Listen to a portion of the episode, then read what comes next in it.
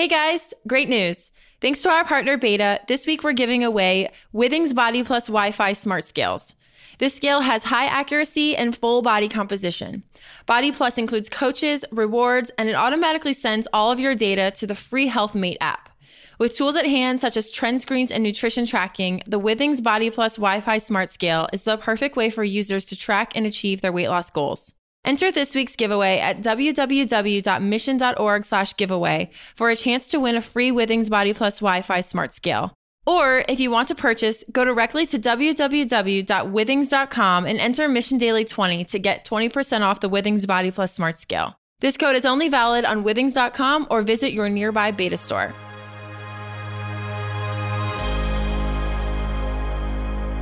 Welcome to Mission Daily. On today's episode, Chad sits down with Kevin Kelly, founding executive editor of Wired Magazine. Kevin co founded Wired Magazine in 1993 and served as its executive editor for its first seven years of existence. Kevin is a New York Times and Wall Street Journal bestselling author for his most recent book, The Inevitable Understanding the 12 Technological Forces That Will Shape Our Future. He has also written a number of other books that are must reads, including What Technology Wants and New Rules for the New Economy.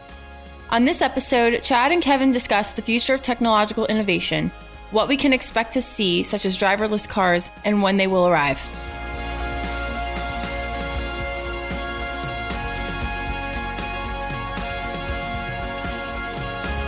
So you think it's um, a bright future for the future of uh, I do. individual data? I do. I am more optimistic um, than have ever been.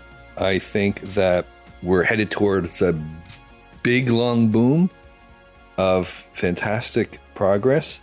And that's not just for us who are privileged to be in Silicon Valley, but I think even for the whole world, that, that in general, these technologies will be a net positive and the issues that are real and the problems that are real that we'll um, speak about are correctable. They are they are not inherently uh, something that's going to stop this. My image of uh, kind of progress is like a car barreling down the road.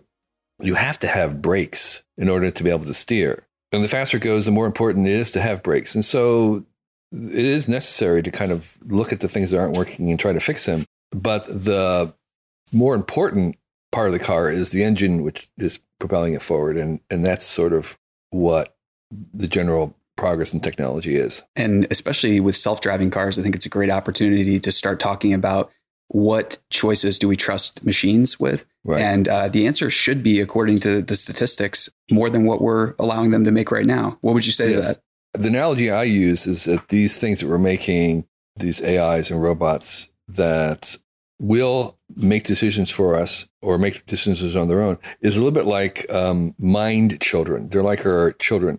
And so it's very scary when children grow up because they're going to be deciding things. They have great power. And in order to do that, you have to kind of convey or transmit values Right. and that's sort of part of what we're we're talking about. But you know, if it was if we lived in a world, a science fiction alternative world, where there was you know seven billion people, but we never had children. Somehow we asexually cloned, Mhm. and then someone came along with the idea of introducing children. We would totally reject it as an insane idea. What you're going to have these little infants, and they're going to grow up to have their own decision making power, and they're going to you know, and, they're, and they can run so- things and drive cars. so It's- scary. Yeah, it's like no way. Yeah. That's a really bad idea. And so we're kind of like this is the first time on the planet we're going to have these mind children, and it is very scary. But we have kind of an existence proof that it's possible to transmit values and guidance. And the thing about AI and all these things that we're talking about is that we're kind of overestimating the speed at which they're coming. Yes, technological speed is fast and it is getting faster, but the complexity of what it takes to have like a self driving car with no steering wheel is so high that it's not going to happen this year. It's not going to happen five years. It's not going to happen even in 10 years. It's going to be a long time coming. And we uh, will be having this conversation during that whole time. And we have enough time to actually try and make these systems work. So you think that level five is a couple decades away? Yes, uh, many decades away. Level five is essentially saying this is artificial general intelligence, correct? Or No, I don't This- believe in that. I don't okay, think there's gotcha. such a thing. Gotcha. I would say level five is self-driving car that has no steering wheel, meaning that it's completely navigating on its own anywhere on the planet that roads can go. Sure. And you know, driving through Boston in the back alleys of Boston, or you know, going to a ranch in Wyoming. So um, that would be level five for me, and that kind of um, or at night during a rainstorm Right. you know that kind of smartness uh, is, just going to take a long time to get there Do you think? Because in, in this case Sure. because we have uh, no tolerance for mistakes in other words it's like it's not can't be just like 99.5% good or 99.9 it has to be six better than the perfect human almost? or- exactly it has to be six nines Sure. before we're going to be comfortable riding in that um, vehicle And do you think we're going to get there more quickly if we focus on LiDAR or machine vision, or is it both and something else? Well, actually, it's both and and it's even more. Just as when we moved from horse world to say the present day roads, it wasn't just that we took cars and put them on horse trails. We built this huge infrastructure, ramps, on ramps, uh, divided highways, a new culture. new pave. Yes, the exit stops. The entire the entire infrastructure and all the gasoline and transport to support this new thing. The self-driving cars are going to require an equal transformation of the infrastructure. So it's not you can't just put a steering wheelless car on a million of them or millions of them or tens of millions On of dumb them roads. on the road Right. on dumb roads. So we're going to have to actually upgrade this infrastructure to accommodate and prepare for and to assist these cars. And so you need the smart environment as well as the smart car. And so and so that's a huge build out and, and that's what's necessary. It's not just LiDAR on a car and AI. It's going to be a level of it's- unprecedented it's a infrastructure huge infrastructural where we have guidance on the side, we have smart traffic lights, we have so many other things that are going to be part of that system. So those massive investments in infrastructure are typically the province of nation states and sovereign wealth funds. These are the type of people that invest there. Do you see the US being willing or open to starting to invest in infrastructure again, or is that not going to happen here? That's a hard thing to predict. Uh, you know, who would predict that Trump would have won? So I can't say whether it's going to happen, but I would certainly think that it should happen. And I would say that there's very few things that are as good as investment as infrastructure, except for one thing, which is a better investment, which is in basic science and technology research. I, I don't know whether the U.S. is going to. It's really hard to say. But um, I mean, I personally hope they do. well, yeah, but exactly. I hope they do, and it would make the most sense. And by the way, other countries like China are doing that, and so maybe we'll be shamed into doing it. It, it is by far the best thing we could do. Do you think we get there by kind of advertising what's going on in these other countries like China? Do we catalyze some FOMO amongst policymakers and folks like that? Or what's maybe step one to getting there or creating that future? Because I'm an American, you know, I think like American, and I have a certain amount of pride in America, But at the same time, I spend an awful lot of my life outside of America and in places like China, and and so I'm much more a globalist at heart than most Americans. And so there is kind of races between countries, but I, I, I think that's actually, I think nationalism is a disease Mm. that we should try to eliminate. And um, if we can understand that, that we would all do better, the better that everybody else does. I, I think there is there is um, you know, some forms of competition can be good and it helps innovation. So, and then it's going to be natural.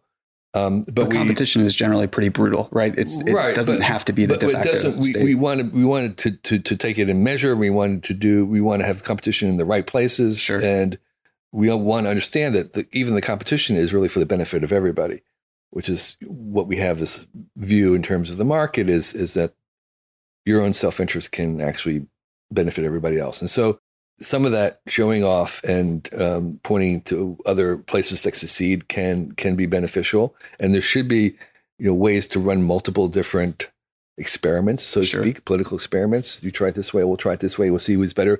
But I think what I would argue is that well, then let's have an evidence based policy. Let's let's look at the data and try and um, decide what to do based on what actually happened. And um, that's often not done. Um, but but I think more of that would be better. We could look at um, how other countries are, are funding their infrastructure and you know what happens.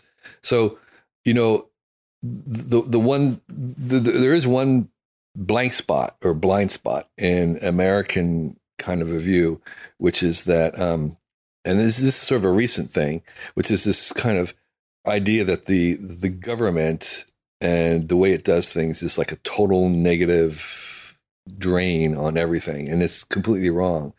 Most of the innovation in technology, things like your iPhone to you know Uber, are based on um, research that was originally done by funded by the the U.S. government. Right. And from GPS to you know transistors, all kinds of things, and even today, um, this is still happening. Where some real fundamental discoveries that couldn't have been done by the market because they're just too out there, the too long term. They they aren't going to pay in the next quarter or the next five years. They they have a longer gestation period that's outside of kind of VC world. Mm-hmm. And so um, what we what we haven't done is actually two things. We haven't actually acknowledged and um, promoted that aspect. And secondly, there is sort of a kind of an awareness right now that actually some of that wealth being generated by those discoveries should go back into the system to help fund new ones. That they're actually, that the government in some ways should actually retain mm-hmm. some of that value that's been created by its funding so that it can keep it going. So it's not like we're going to tax it, fund it, and give away for free for everybody forever. Yeah, we'll tax and fund and we'll give the information, but we're going to retain some value that's been created from this right. to help keep this thing going. So the role of the United States government then might be more of a VC then, or maybe they need to create their own sovereign wealth fund or something along those lines. Well, no, I don't. I think that's a little too extreme. It's more of like um, I wouldn't call it a tax, but there is sure. a sense in which you um, license or in some ways have some residual income of some percent coming back into you know DARPA fund or whatever to keep funding the research to, to help, yeah. help, So it's not so, so, that it can grow in a certain sense. You can kind of expand right. that that pool and measure and track progress. Right. Right. Yeah, but I think the amount of value that has been created from these inventions is currently unquantifiable. People think it's too complex to calculate, but maybe that's something we need to do is start com- you know calculating how much value was created by GPS because it's got to be in the trillions, right? So there actually are there are some economists who are trying to do those calculations, and and for this very reason to show that um, there there might be a benefit in having some of that go back to the fund. That's and and part of that would be for the very reason we're talking about is it would illuminate the value, and so therefore maybe even increase our willingness to to fund it. Because right now, most people don't know that. Most people think that a lot of the government funding for science is kind of you know this wasted pointless, or, wasted, yeah. crazy stuff, and a lot of it is. Sure, but that's actually the, the price. right. That's actually the price that you pay, and, and that's a good price because what we haven't accounted for is actually the huge amount of value that that kind of basic research has generated. So, Kevin, I would love to go back to earlier where I think you were talking about mind children. Yeah. So, what is the future of child rearing like? Because, in a sense, I see our mind children as uh, technologies that can help us become better parents. And I think that ultimately becoming great parents uh, is the only way we're going to make things better. Um, what are your thoughts on that? So I have two two responses. One is the basic child rearing. The other one is about children in general. So um, I'm actually not a big believer in the role of technology in child rearing. I, I, I think the uh, it's far more important for kids growing up is to, to mold their character. And that's a, that's just a right now at this point a very human thing that's that's about being an example. I mean, you actually teach far more by what you do than by what you say. Right. And so, um, so direct real world direct relationships real world, are yes. very important. And so, I believe that you know the the skill that children, children you know, young adult graduates from high school should have, there's really only one skill that should be aimed for in school, which is learning how to learn. Because whatever whatever job that future child may have does not exist even Sure. when they're in high school, and so they're going to have to learn it, and not just once, but many times during their career. Right. And so um, that ability to keep learning and and ultimately how to optimize their own style of learning because we each learn differently in different ways in different arenas and to know that to be trained to actually have disciplined knowledge about how you learn best uh, different ways is the ultimate golden key Superpower. Yeah. it's a superpower. I have found nowhere teaching, no, nowhere is a single, single curriculum on how to learn how to learn, particularly how to personally learn how to learn your, your own way. And that is um, that kind of character that could be aided by technology. Sure. That, that ability. but it, you- doesn't currently exist in a format right, that you, you want to good. track and measure and practice. which stifles ways. creativity because the moment you know you're being tracked, recorded, or observed, your behavior, I think, is going to change somewhat. Right. Um, and so that could be hidden, so you wouldn't even be aware of it. You wouldn't be able to measure that, yeah. the quantified self stuff. So that is a place that technology could help. But the other the other way in which you're kind of forming your character, how you deal with failure, um, you know, how you deal with criticism, um, how you select what you want to do, um, what governs you. has to be modeled by parents or there's te- influencers. or, yeah. uh, Well, yeah. I mean, in, in some senses, you may be protecting a child from right. things like that. I mean, personally, my own personal story is, is that our kids grew up without TV. We didn't have TV in the house, we were. I was one of the very first Netflix subscribers, and so you know this is before streaming, but so they were seeing a lot of maybe the same content, but it was under different circumstances. What they didn't see were the commercials. Right. My kids were pretty old before first time they saw a commercial, and they were completely bamboozled. It was like, what? What is this program that's inside the program? wow, wow, wow. And so I just, we, had, great. we had to have a you know a teaching moment about what it is and what the why it's there.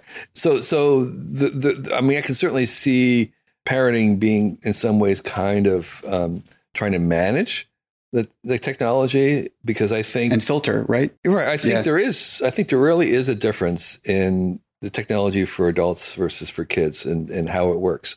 And um, I think that's you know right now we're paying attention to YouTube, kids YouTube.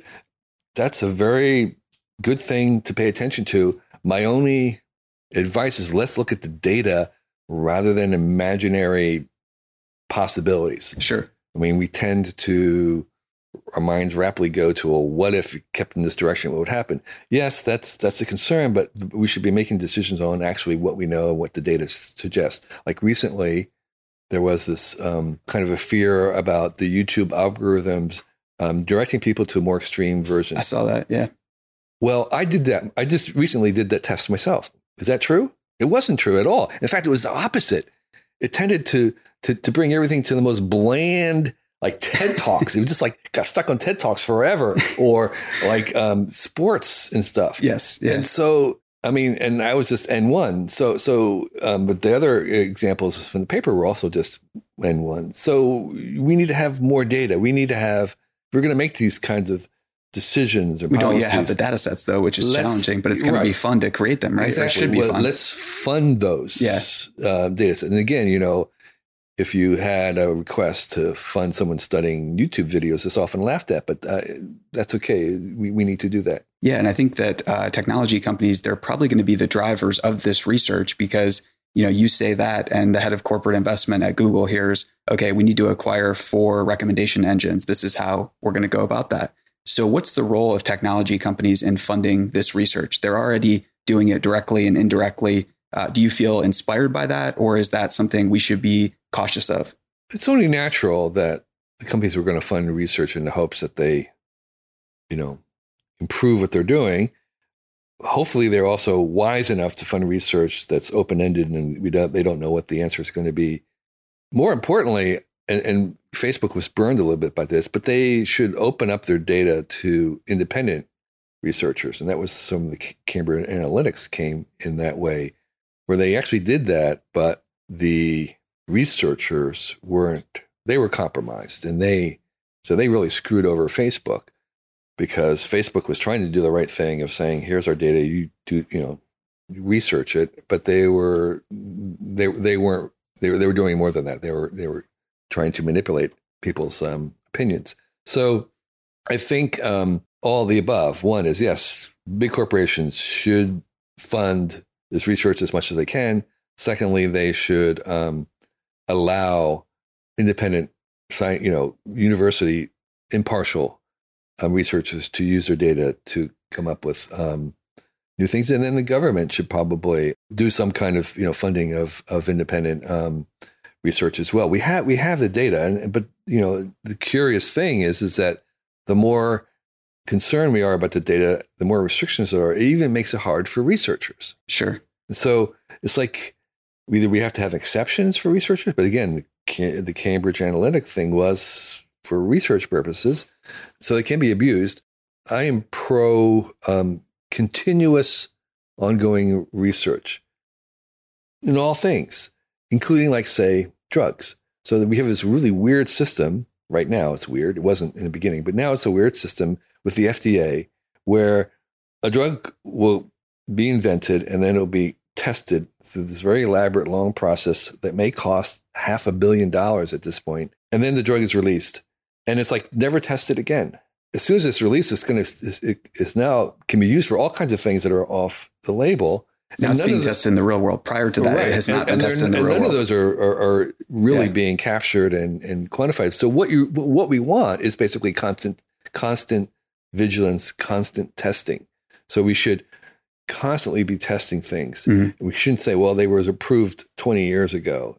So I'm for a data driven, constant measurement mm-hmm. Of all kinds of things. That's how we avoid blowups, right? Or black swan events, or that's how we maybe get a handle on those. Or what do you, how do you view that? If you're always testing things, which is expensive, sure, somebody has to pay for it. Again, it may be part of the government, it may be part of the deal with uh, the inventors of the technology is well part of your responsibility you have these rights we'll give you a monopoly for seven years right. But part of that is you have to keep testing for those seven years. Right. And then maybe afterwards the data goes into a public right. trust or what right. what are some uh, yeah, and, there and, and speaking of that there's so many things we can still do to evolve the scientific method. All kinds of experiments happen and there was like well there's no correlation so they don't publish. But no no no. That was that was very useful information to know. Sure. Those results should be published. Basically all the data that we're collecting for every experiment should be posted. Seems like the right thing ethically to do. Sure. And yeah. scientifically. Yeah. You've written a lot recently about Mirror World, and there's a great essay in Wired that I would recommend. It's called AR Will Spark the Next Big Tech Platform. Call no, it Mirror not World. my title, by the way. Go ahead. What was the uh, title you were going with? Mirror World. Mirror World. I like that. Um, but it does, you know, rank number one for when you yeah, search yeah, Mirror World right. now. So at okay. least there's that. I love the essay. When did you start writing it? And I would be curious, uh, what is the genesis of your writing process for this? That's a good question. I had written a previous Wired cover story on VR, virtual reality, and it was centered around Magic Leap, which was kind of um, actually making an augmented reality glasses. And um, so I was kind of aware of, of Magic Leap and had gone down and tested this stuff and tried it out, and a couple other AR glasses that were also um, not far behind Magic Leap. For me, it, I, I thought that this augmented reality world where you have see-through glasses and you have this marriage melding of the real world and the virtual world together had more potency, had more power, and it seemed to me to be kind of more likely that would be where we would first encounter this. And so it kind of ended there. That was ended. But um, somewhere along the line, I, I, I, saw a reference in, you know, one of the Techmeme, tech blog somewhere about this idea called the AR cloud, which was being talked about as the VCs looking at the AR cloud. I said, the AR cloud, what is that? And then the, the, the vision was that you, it was the mirror world basically, but they weren't calling it that. And it was sort of this, there was this sort of brief kind of talks about this idea. And so I started to research to see well what how real was this and the idea was that you took the AR vision and you hooked all the AR glasses together and you have this you had this emergent AR cloud or what I would call eventually mirror world. So I started to try and find out through the VC kind of view where they were funding, what was happening.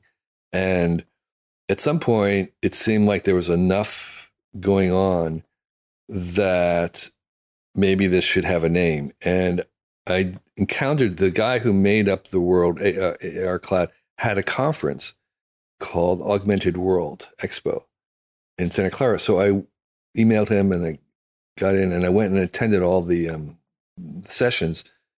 And it was clear that there was something happening, but it was also clear that it nobody had really painted a picture of it. So I pitched it to Wired and saying that um, I think there's something here. Nobody's described it. I think there is enough real that, that I'm not just kind of making up science fiction, that we can actually describe it. And so they gave me a couple months to, I spent actually the, the rest of the year kind of doing the interviews, researching it, talking to people. And then I think by the end of the year and Christmas, I think I, I did the final. So that was like a, the, the conference was in, in like in the spring and then kind of, so it took me like a year to put it together. And a lot of it was just talking out loud, visiting the different people, and trying out the idea to see whether there was anything there. So, by anything there, do you mean something like a new platform, a new industry? Uh, was that what got you excited about it? What was, uh, can you elaborate on that? For me, the, the reason was worth kind of putting it out was that I came to the conclusion that this was this, the mirror world, was the next platform, the big operating system platform that followed smartphones, which had followed the web. So that, that this was like the third iteration of a platform. Just as there was the web, was this immense platform that enabled lots of things to happen. And then we had the smartphones and social media, which was another big platform. And that this was going to emerge to be the third stage, the next platform after smartphones. It would be smart glasses. And so, um, so that was sort of the, the hook. That was why it was worth taking that trouble. It wasn't just another kind of thing. There was actually a pretty big, influential, consequential thing with many opportunities at many levels. And so that made it for me worth talking about. So when you start to discuss these ideas, do you gravitate towards uh, original content? Are you thinking about gaming? Are you thinking about education? Are there any core verticals that are really inspiring your research that you're passionate about? Not especially. I'm not a big gamer, and by the you know, and a lot of this will probably be driven by gamers. There's um, a quote in the Mirror World piece by um, the CEO of Niantic. I yeah, think. CEO yeah. of Niantic, um, John Hanke, who says basically that you know gamers are gamers in general, the, the gaming world is inventing all the new cool technology that can be then used in other sectors. And there is some, there may be some truth in that. And so, um, but I'm not a gamer myself. Not I'm not naturally a person who plays games, though I try to again watch others. I watch my son when he plays games. I have a nephew who's a total 12 you know one of these you hear about the 12 year olds you know you're anonymously some guy is on the head of the leaderboard and he's right. 12 years old. Well, he's he's one of those guys. He's not 12 anymore, but he's probably 14. Um, so I, am always kind of watching him. I, when you go visit him, I wanted to see him play. I wanted to ask him what he's doing. Why are his aspirations to join an esports team? I'm curious, or is that like he like could? Yeah, but I don't know. Yeah, I don't know. Uh, right now, it's, it's just for fun, or he's kind of competitive. Yeah, kind of exactly. He's yeah. T- he has his guilds, and they just cream kill and that's fun for him, I guess. So, so I do pay attention to it, but I, I, not in exclusion of other things. I pay attention to what's happening in health because that's another place where there's a huge amount of data and a lot of this stuff is happening. So I try, I try not to, I try not to close my mind too much. I try to be a little bit agnostic about things in general, just because I feel I don't want to come to early premature conclusions, which can kind of blind oneself later on.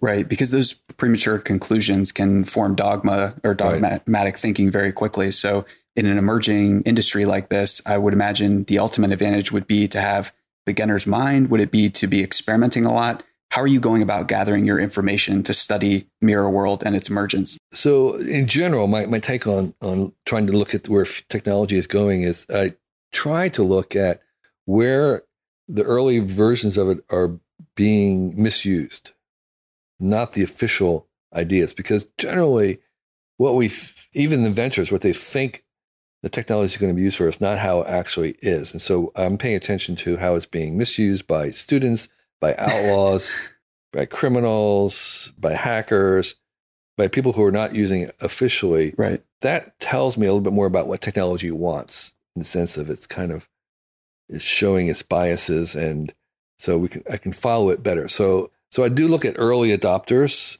I look at the science as much as possible. And again, that's part of the hard part for me is I'm not a super technical person, but I really try to do read the papers and talk to the the experts and like truly trying to understand what it is because there is there's a lot of hype, there's a lot of hand waving, there's a lot of I mean sort of like um, conventional wisdom, which not all of that is true or helpful, and trying to understand exactly what's happening in a way that I can tell someone else is part of what I'm trying to do. And, and, and I, you know, again, I can get a little bit sense of what the technology wants when I, when I actually look at the science. And by teaching, does that help you discover kind of where you're at knowledge wise in the space? Oh, yeah. Or well, I write in order to understand what what I think. Mm-hmm. I have no idea what I think until I try to write it. So writing for me is a way of thinking. That that's that's it. So I, you know, each time I sit down and think, okay, I know what this is, and I start to write it in two sentences in, I realize I have no idea. so I have to go back and do more interviews, and then I do another sentence. Okay, I got it now, and then it's like, uh, wait a minute, but, uh, and then I'm stuck again. So, so writing is just forcing me to think clearly, to research, to be able to describe it, because I keep thinking in my head, I know what this is, and then I, as soon as I have to try to write it, I realize I don't really know. It sounds like you're, when you approach a new space, in this case, mirror world, and the future of VR and AR and mixed realities, you're kind of looking at it through the lens of, okay, there are these black hat applications, there are these white hat applications. Now I'm trying to imagine what are the gray hat applications? What are the uh, gray hat applications that are going to be so useful that they're going to proliferate all over the world? Is that how you kind of think about it? Or is yeah, that a useful mental model for thinking about the space? It would be. I'm not sure I actually do that. I like that idea mostly what I'm trying to do is, and I've, I've, kind of, I didn't set out this way, but I would say looking back at what I'm doing for Wired and what I naturally try to gravitate to is I like to try to make uh, frameworks. I wouldn't call them theories, but kind of like a framework. I, I like to generalize things. It's like the question is a little bit kind of like what you mean by the gray area. I like to say, well, this is what's happening here. This is what's happening here. What's the general case? Sure that unites those things. If if you have um, you know if VR can do this and AR can do this, what's the what's the general attribute that they both share? So it's a kind of it's a it's a method of generalizing to try to make a framework to try to understand it because I I find it easier to understand things if there's a framework. So like okay, if we understand that this is a new platform, that's that helps us understand what's going on. If we understand that it's, um, you know, that it's the emergence of two different realms together into one, that helps us understand, you know, what they're trying to do with the glasses. You know, if if this is a, a matter of, you know, that it's a one to one map of the entire world, that helps us understand, you know, the scale of things. And so, those kind of metaphors or frames are what I'm always trying to extract out. So I'm saying, well, this is this and this and this. What connects all that? What's the pattern that connects right. these things that we can generalize and say, well, that's true. So we can predict, therefore, that the next one over here will finish it because we have a framework, we have a theory. So it sounds like maybe the best way to start exploring these spaces is to start to build our own pattern matching systems for mm. the industry. So, are there any particular patterns or trends in uh, the mirror world that are, you're particularly excited about right now? Is it the work that Magic Leap's doing? Is it the work that uh, Microsoft's doing with HoloLens? Just two days ago, a CEO sent me a link to the work that of a company that I have been kind of aware of, have been following very much, It's called Matterform. And they are doing the scanning, uh, the 3D world scanning at a large scale. And they, the little demo they did was the uh, Taliesin West, Frank Lloyd Wright's Western um, Institute. They scan his property and and the, um, the all the buildings, and so you can do kind of like a walkthrough, even without, but with the glasses, and it's remarkably robust in terms of the capture, the volumetric capture of this campus, we'll mm-hmm. call it. Inside the buildings, outside, in, in, kind of the seamless way you can kind of transverse going through, and you get you get a hint of what's coming. And better volumetric capture is key to creating right. Uh, and volumetric capture, for the benefit, is is is a true three dimensional picture of something from any possible angle, including up, down, below, that actually gives you a sense of of that volume, that that space that it occupies. So, you know, people think of um, this kind of like a Google Street View, but the thing about Google Street View is it's a, not very volumetric. There's no sense that you can go into those buildings and as you're passing through the door, that the walls actually have thickness. That's true volumetric capture, where everything has a, a volume. It's not just flat like a like a theater flat. And so, um, to the point where your mind agrees with it, right? Right, and, and or more importantly, to the mind, to the point where you are convinced and feeling like you are there. Feeling, right. And this goes to me the kind of aha moment that I had at Stanford Labs when um, Jeremy Bailenson, who runs their VR lab, was doing the demo, and, and that was that this stuff, even the smart glasses, when they're doing the true augmented reality, is that it um, it works on a different part of your brain than the part of your brain that sees things and watches things. It works on the part of your brain that is tricking you into believing that something's present, that you're present, things are present. And just like we have another part of our brain on a screen where we see things move, we believe things are moving. So we watch a film of a rocket taking off. We say, well, that rocket went across this, you know, went across the screen. No, the rock, there was no movement at all. Those are just still pictures one after another. Mm-hmm. And that sense of movement that we would swear was there was just an illusion. It's just a trick.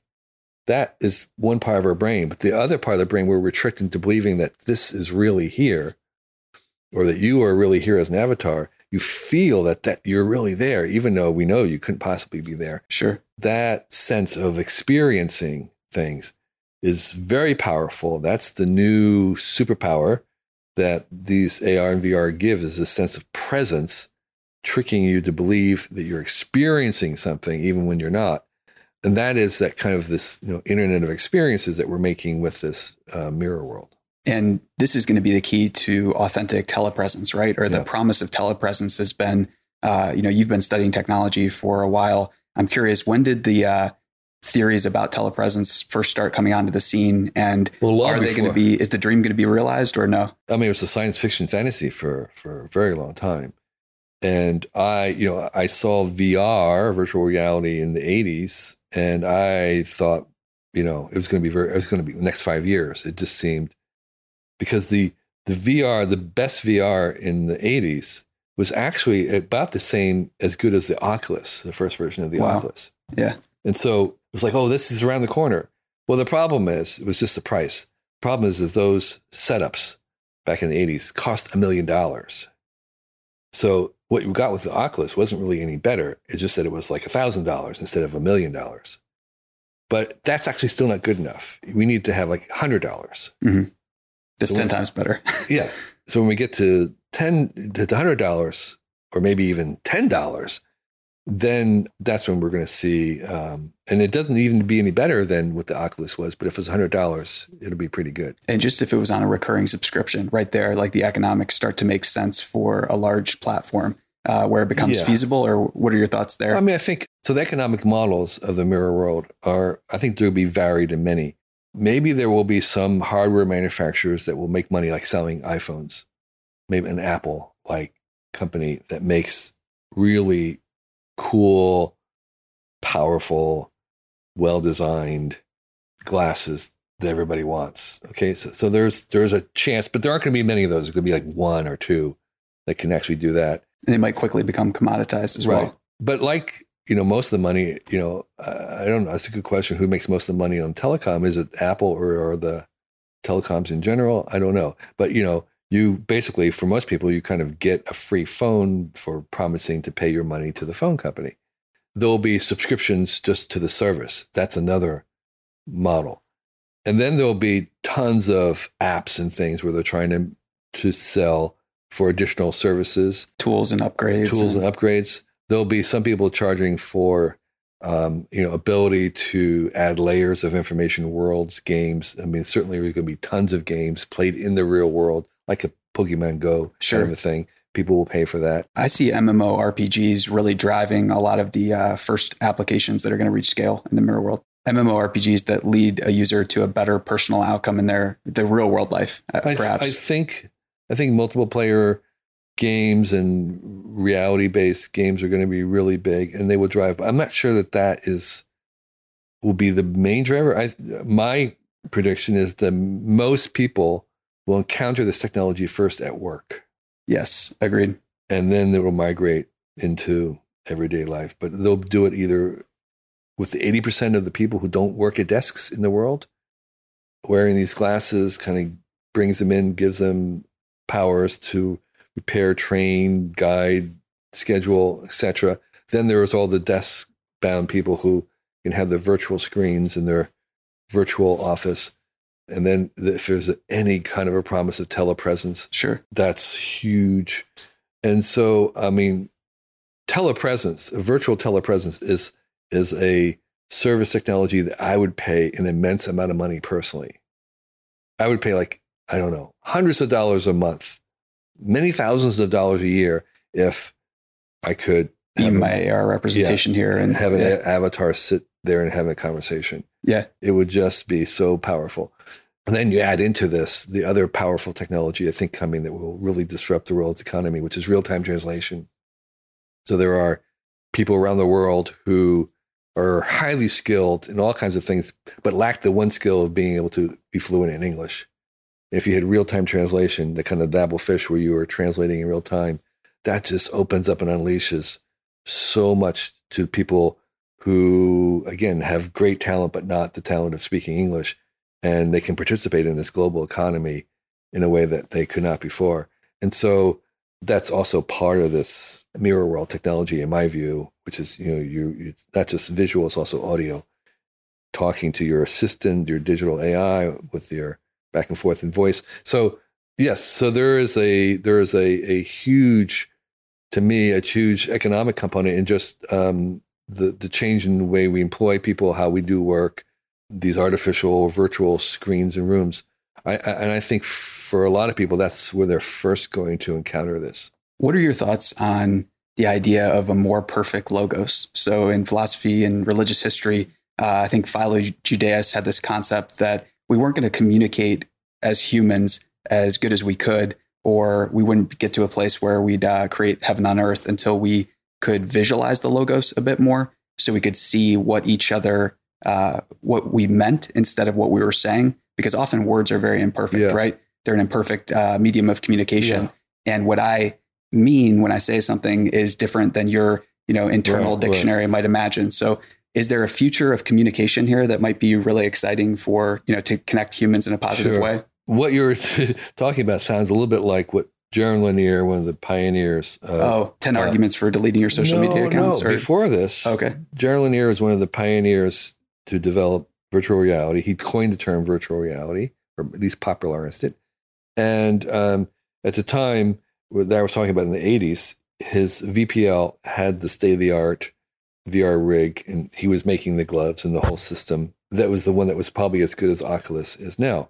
So for many years, he, was trying to write his very first book, and uh, we were doing it by we were, I was taping conversations with him, and the book was something about what he called post symbolic language. Okay, and he was sort of, I think, talking about what you're talking about. Was the idea is that if you had this system, a VR system that was good enough, you could conjure up a representation of a banana faster than you could say banana or even type it banana. Right. Especially with mind brain interfaces. Right. So that you like that. would show Yes. Yeah. Show what you exactly what you were saying. right. And the person could like ask questions and, and, thoughts. and so the other person is kind of reading what you're saying in a in a he called it post symbolic and i never quite understood exactly what he was talking about because a banana that's there is a symbol kind of but he says no it really is the banana so anyway if you want more of that i, I never fully grasped what it was so i don't know the answer I'll- I'll but you should ask jaron because That's fascinating. he'll give you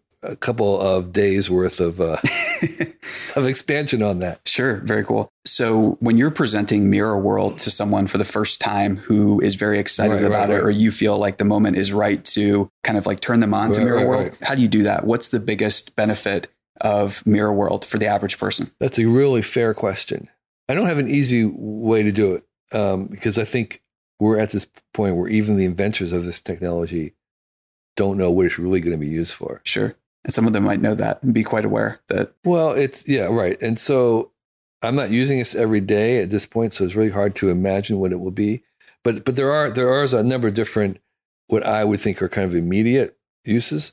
And again, going back to the um, the way I think it's going to come into the world. So I think the first uses are going to be in places like um, occupations where they need to do repair or training.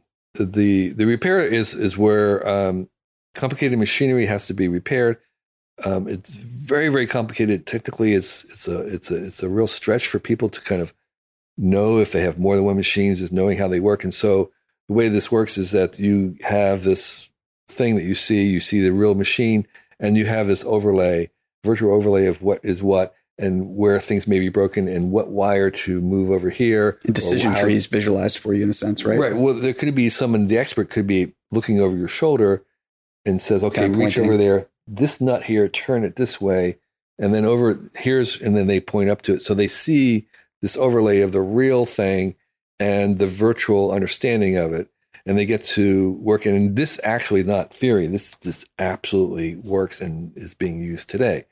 That kind of training and education could also be used. About learning how to weld? So I did try something where where um, I learned how to weld by watching YouTube. Well, this was a better version of YouTube because um, this was a, a real demo where there was a machine and it can see my hand. It can and I can shadow puppet the the right position, and it's giving me direct, immediate feedback. It's like having a real master look over my shoulder and with his or her hand moving it to the right place and saying, no, no, no, you got to move up a little bit here. I can just tell. And so Apprenticeships, it's- right? It's, Yeah. very, very powerful. It's very, very powerful. So for me, one of the visions of this is kind of like a better YouTube. Uh, YouTube in the sense of the tutorial universe of, of instructional how-tos and how to do things and stuff. It's teaching. It's it's it's really made for it's, it's a teaching medium, a learning medium like none other. So that's one area. Then this the, the you know there unfortunately is a whole shopping scenario that that um, I think will happen, but I'm I mean that's so so obvious and inevitable that you know it's not really not talking about, but it does work where you have your glasses and you can imagine and visualize a, a chair, a different chair here, and you can walk around it and you can really feel what that chair would look like, the right scale. You can just snap your fingers and get different fabrics on it. You can move it around virtually where you want it. And that, again, you are experiencing it. It works on you in a very different way. And it's very close to what the actual chair would look like. So, that kind of an experience in trying things on in shopping will be one of the first things that will come along. And then then there's this kind of the informational overlay of like I here's something else I would pay for. I hope it happens is that I want to have um, your name over your head if I've met you before. Yeah. Just When reminding we're walking around, right? we're, yeah. coming up, uh, you know, so because I, I I'm always forgetting people's names. Sure. Same. I the day after. It's embarrassing. Yeah. I've been in workshops where the next morning I come in and it's nice to meet you. It's like we we worked Uh, together yesterday afternoon. Yeah, like, oh I've my completely, I've completely whiffed on people's names and called them. I'm, Right, yeah, right. very confidently called them the so wrong I, thing. I want I want great. that little I want that little hovering over Sure. about Chad. You right? Yes, yeah, exactly. So so it's like that would be immensely valuable to me. Yeah, and seeing you know like recent quotes or context and Or when that, we that would last be met fun or something. Exactly. Yeah. So um, that kind of stuff. There's privacy issues which we haven't talked about about Right. this, but I hope that in the settings though, I you know I can opt into what type of information I want to display, well, and like that's, part of the conversation. Definitely. Um, so, how do we get to a future for sci-fi and original content and the games in the mirror world where they're positive? How do we avoid a, a future of dystopia? Because it seems like Hollywood wants more dystopias, uh, and that the people who buy from Hollywood Yeah. seem to want more dystopias too. How do we get to a brighter future for stories? the beautiful thing is is that yes, there are only a couple hundred Hollywood movies made every year. I call them the you know the apex charismatic species. You know, their lions are kind of rare and um, charismatic, but there is this huge biomass ecosystem below. Long tail, this- right? this- well, this pyramid that supports them. So lions require, you know, I don't know, hundreds of of uh, antelope or gazelles below them. The gazelles feed on you know acres and acres and acres of millions of blades of grass, and the grass depends on like you know billions of of uh, microbes. And so um, I think there's a similar kind of pyramid in in video. So at the apex, you have the f- 500 Hollywood movies, but there's you know there's tons of video shorts on YouTube, and below that there's you know gazillions of things that people make on um, their phones, and so I think the way to to change the what Hollywood does is to change what's below it, what it's feeding on, what it depends on. So there's no gatekeeper in terms of anybody making a video or writing a science fiction story. There's fanfic sites. There's huge, and so for me, the way to start it is just to ourselves produce Better individually memes, better work stories. on a work on a future that we want to live in. Right. And but the thing is, is that that future cannot say, well, it's going to. We're not going to have AI. We're not going to have robots. And we're not going to have gene editing. No, those are all inevitable. We have to make a future that we want, a picture where there is ubiquitous AI, there is ubiquitous gene therapy, there is ubiquitous um, data collection. What does that world look like? Right. And so What's a vision look like? rather of the than waiting for the future? professionals to do it, I think we should try to say, well, what is it the world that we want? What what would what would that look like? What would I be happy with?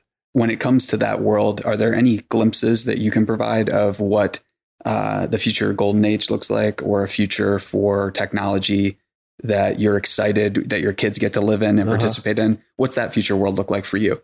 For me, the most fundamental technological change coming that will touch every aspect of our lives is artificial intelligence. Um, there's nothing that I can think of from fashion, sports, religion, military, education that's not going to be impacted by this. But my vision of this is that these AIs in plural are all smart, but none of them think like humans. They're all, it's kind of like a zoo. There's a zoo of many different species of minds, some of them being quite primitive, like animals, some of them being aliens. So they can be very s- smart in some ways, but they're aliens. And I think we're going to have, we're going to be frustrated a lot of the time because these AIs will be really super smart in one area and completely dumb in another. Which might be like a first contact type experience for for yes, us. it's like it's like we're just like you dumb smarten thing. It's like you're so intelligent, but you you can't you, know you can unlock the safe, but you can't find the safe in the room. And so um, the view that I have is that we're going to be working with all these varieties of AIs in various um, capacities. Sometimes very frustratingly. Sometimes they're going to suggest things that, that they're going to think differently. And so thinking different is the engine of creation and innovation and wealth. And if we're all connected together 24 hours a day with our devices, it's very hard to have a different idea. But having AIs think differently is actually going to help us come up with different ideas. So I am so the world I'm looking at is us working with and partnering with other kinds of thinking. And then, you know, various robots and stuff that have various levels of intelligence. Some of them very restricted and narrow to do one thing. And a lot of our time may be spent kind of managing, just like we spend time managing different technologies, we may be managing different um, AIs. Different AI versions of ourselves, maybe, or Yeah, or, uh, they're, they're going to be so programs. unlike us. Yeah. They're, they're very, very unlike us. They will be. We will engineer AIs to be creative, but their creativity will be different. It's like it's like we'll engineer them to be funny, but they're not going to have our sense of humor. right. It's like They just might augment it's our like potential a- for it's, it's humor. like, it's like you know, it's like a Spock, right? Sure. It's like you know, they're kind of like they're smart, but they're just not with us. And I think for a very, very, very long time, as far as I can imagine, we're going to always prefer to have small talk and hang out with other humans sure. because there's an ease, a fundamental, relaxing resonance that Sure. we're going to have. Even as smart or funny or creative as an AI, they're going to be alien. They're going to be really like they're just like They that- could supp- supplement only, the conversation. only, right? only AI would think that was really funny, yeah. right? Okay, you made a joke. I, you know, I get the joke, but it's not really funny for humans. Yeah. Okay. And so um, I think that's the world where we're going to have lots of help, assistance, things whispering into our ear. If we want the answer to a question, we ask a machine. But if we want a good question, we hire a human. All right. And so humans are going to be really good at asking questions and that kind of um, of a of a sense where we're working with so, so the world I imagine is where there's the ubiquitous zoo of a, tiny, kinds of AI doing different things. Some of us will become better at talking to them than others. We'll have to navigate just as we have kind of a landscape of how we find answers in the internet. We'll have to figure out how we navigate through all these different AIs, and that'll be skill for some people as well who might have a kind of intuitive sense of how these things, all the different kinds of AIs work. But I think it's it's a zoo. It's not a single big AI. It's kind of all these little things. It's going to be very frustrating for a lot of people. And I'm the first to say that there will be whole new problems, big problems, major problems that, that are going to be created by these. They are going to be making decisions about who gets the mortgage and who doesn't. It will be very hard for us to understand what their logic is. It's going to require another, we have to make a second AI that actually watches that AI to tell us how it works. And so we're going to have these complexes of things and they're, and we'll be in a constant conversation with them about their decisions and why they decided certain things and who do we appeal to for that. So, so there, you know, more of our time and, and cognition will be spent talking about these, just as we gossip about our friends. Right. We'll be programming the morality in a sense, or Yes. it's very important that we develop that meta skill fast. So, so you know, programming now is a good term because actually, it turns out that it's not difficult to put in values or morality or ethics into an AI. That's not difficult. It's just code. Right. It's Or in a sense, it's like modeling them ourselves It's like, it's like loading code and laws and things or just code. We can do that. The difficult part is that we as humans don't really a know what our values are, and secondly, have our, our values are very inconsistent and very very shallow. Right. Once we start to examine them and try to put them into some kind of structure, And look at what what do, what philosophers and others say. have been doing for a long time. That's what they've been trying to do. Is we realize we're inconsistent, we're shallow, we're just horrible, and so the real problem or the challenge ahead of us is actually becoming better, coming up with better ethics and morality that we can then give to the robots. So, in the kind of the long term way, is that I think this process is going to make us better humans. I agree. I think it's going to give us a mirror that we can stand to look in that's helpful. That's the hope. So, Kevin, thank you so much for joining us and being generous with your time. Uh, I recommend all of your books. This has been fascinating. We'll have to get you back on for round two at some point. Thank you. My pleasure. Thanks you for the great questions. You're obviously a great human. Mission Daily and all of our podcasts are created with love by our team at mission.org. We own and operate a network of podcasts and a brand and story studio designed to accelerate learning. Our clients include companies like Salesforce, they're a customer times five, Twilio, and Katera, who work with us because we produce results. To learn more and get our case studies, check out mission.org/studios. If you're tired of media and news that promotes fear, uncertainty, and doubt, and if you want an antidote to all that chaos, you're at the right place. Subscribe here and to our daily newsletter at mission.org. Each morning, you'll get a newsletter that will help you start your morning and your day off right.